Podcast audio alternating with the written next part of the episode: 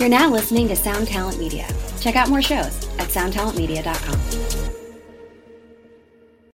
This episode is brought to you by Shopify. Whether you're selling a little or a lot, Shopify helps you do your thing, however you cha-ching. From the launch your online shop stage, all the way to the we just hit a million orders stage. No matter what stage you're in, Shopify's there to help you grow. Sign up for a $1 per month trial period at shopify.com slash special offer, all lowercase.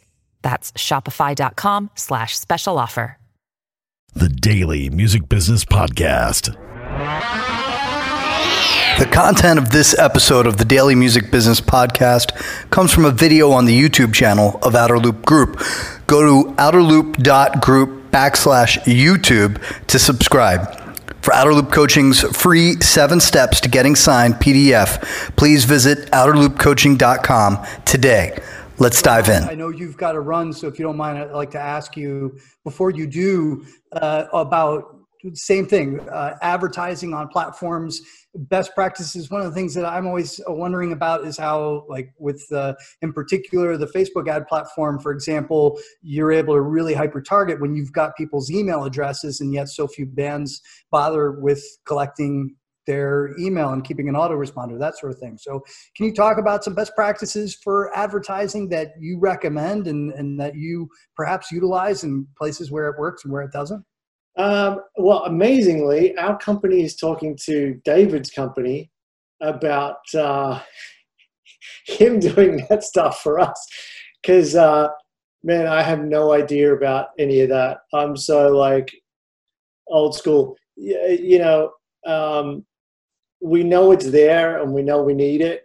Uh, but when you have specialists that that look into it, it's just amazing that the the very person that we're all talking to is is here right now. So, um, so I don't want to divert, but but uh, yeah, look, guys, I'm so sorry I have to leave. This is amazing. Hopefully, we can do it again. But um, I kind of feel like we should talk about this stuff once a month anyway, and uh, share things that we're we're picking up along the way because it's you know how often do you run into another social manager who's sitting here trying to figure this thing out. So, yeah, it's been great. Thanks, Mike Paul, for, for uh, setting it up. And it's great to meet Thanks you. All. Safe travel. Great to connect with you, buddy. Talk we'll stay in touch. Bye. I hope I can hold the rest of you for just a few more minutes, if that's okay. Uh, David, this was a great segue to you. I guess uh, do you want to pick that up from from wherever? Yeah, yeah. Um, so a lot of people don't know, and I'll try to keep this short. Um, a lot of people don't know what all data is floating around, like from a band's Facebook page, from their Instagram page, etc. Um, Facebook will never allow D2C data, direct to consumer, right? So you're not going to get their first name, last name, email address, zip code, IP. You're not going to get any of that stuff, right? If you have a good CRM platform, um, and I recommend Klaviyo, um, which I, I'm new to the platform, but it's incredible. That's where you can upload all of that content. But Facebook does allow you access to anyone that's been to your Instagram page, whether they follow you or not. Anyone that's been to your Facebook page, whether they follow you or not. You can even segment it down based on their level of engagement. People who engaged with this specific post, but not this one um, or people who saved this post, people who commented on this post. You can do the same with all the video content on both of those platforms as well. And you can segment that based on seven varying levels of engagement. So you can retarget people that watch three seconds of the video, 10 seconds of the video, 15 seconds, 25%, 50%, 75%, 95%. Um, like you said with the um, the email addresses for bands that do have a newsletter, you can export that as a CSV or comma separated value file, and you can upload all of that. So when it comes to, um, and my background in doing this isn't for bands, I was doing this for uh, tons of different companies in tons of different industries. And when I joined We Came as Romans, it was like, oh shit, let's just do this for our next album cycle, because if we don't, we're fucked. Because um, our fourth album cycle tanked. We went from like 1,200 cap rooms to 300 cap rooms and we immediately knew like okay we need to get this new album directly to all of our core fans that loved us from the first three album cycles. And uh, so i got csv files from our old label and from our merch company of anybody that ever bought a piece of we came as uh, romans merch in that time frame.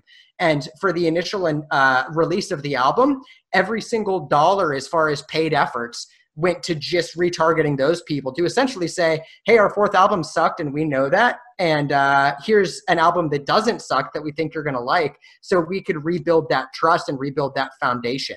Um, meanwhile, all that new data is coming in. We debuted the videos on Facebook exclusively before getting them onto YouTube so we could keep everything inside of our digital database there and all these audiences update every three to five seconds. So as users start to engage with the content, they're compartmentalizing or segmenting themselves into those various audiences that you've created.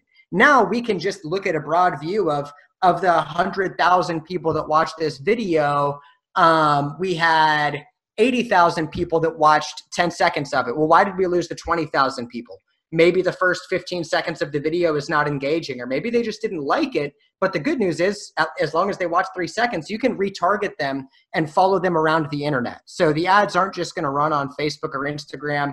They'll pop up on whatever apps the user is using whatever other websites they're visiting and you're only paying for impressions on those. So it's it's a very cheap way to stay in touch with those fans but it, al- it allows you a macro view of here's all the people that are the least engaged with our content and here's the people that are the most engaged. These are the people that watched 95% of all three music videos we've released. It's probably time to target them for a pre order bundle or something along those lines because we can see exactly how engaged they are with the content. Uh, David, I, I'm, I'm, I, my brain wants to ask you about abandoned cart retargeting, but I'm not going to do it. Oh, I love it. I am not going to do it. but I do want to ask you about how effective YouTube ads can be. I think they can be great. Um, we have hyperculture. The way our business is structured is we have three different specialists that have three different backgrounds. So I'm familiar with the AdWords platform. I've done a bunch of campaigning on it, but Tanner is normally our, our go to guy in that regard.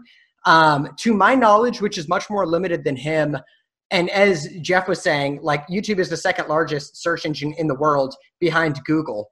Um, and YouTube is owned by Google and it's exclusively video based content. So the fact that it's the second largest search engine is just absolutely unreal. The retargeting possibilities there, as well as like the ad placement there, it's really easy for, a, eh, let's say, a band wants to have market share with Wage War, right? Great.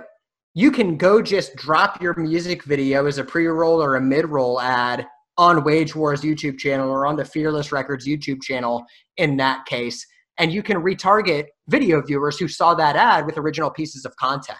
Um, they don't allow the same sophistication of, of data segmentation that Facebook does. Um, so I'm always going to be biased and err on the Facebook side um, as long as you have a good strategy. I think that your dollar is going to go a lot further on Facebook, but I think that YouTube has way more importance when it comes to longevity, which is where Finn's expertise would come in and like really building brand culture on your channel there and really making sure that you're putting you know not only uh, quality content out but that it's being delivered consistently. Um, not only as far as like the timeline of when you're getting that out but it's that it's also kind of in alignment with your overall brand ethos.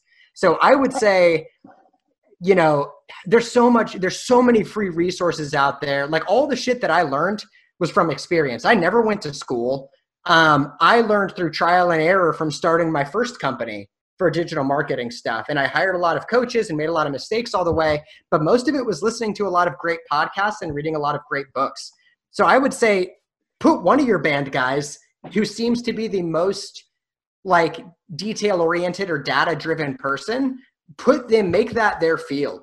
And then give someone else the responsibility of YouTube and make that their full time thing in the band for six to nine months and you can see quantifiable improvement not only in the audience that you're building but if your band is already cash flowing even a little bit you can scale that pretty drastically. It takes a long time to get your bands to a point where it's cash flowing um, and that's something with hyperculture we have a developing artist program that we are insanely strict on because most bands come in and they're like oh we're going to hire this agency and they're going to blow us up really quickly. Fuck no we're not um, we can compress the amount of time that it takes to get there. But I never want a band coming on and thinking, hey, we're going to hire this agency and it's going to start paying for itself in two months. No, people can become curious about your band, but they won't become a, a raving fan until they have some kind of emotional experience. Most of the time, that's going to be they see you at a show.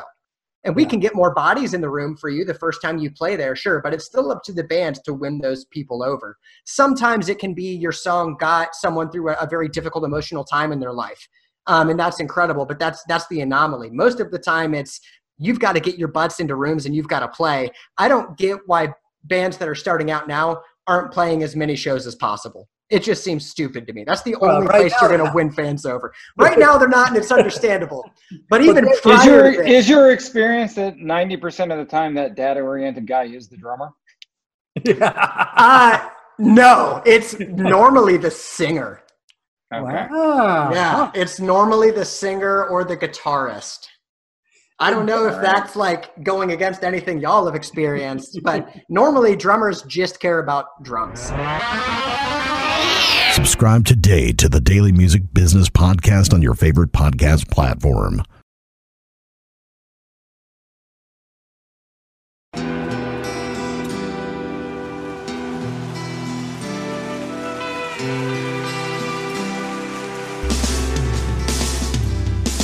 I don't think it overstates things to say that the Beatles were the greatest gift to entertainment and culture of our time, a secular religion, if you will, with their universal appeal and demonstrable impact on people's lives. I'm Robert Rodriguez, host of Something About the Beatles. With every episode, I speak with historians, musicians, artists, and Beatle witnesses, all in the service of fresh insights into the most joyous cultural entity the world has ever known. I hope you'll join me and listen to Something About the Beatles, now on Evergreen and wherever you get your podcasts.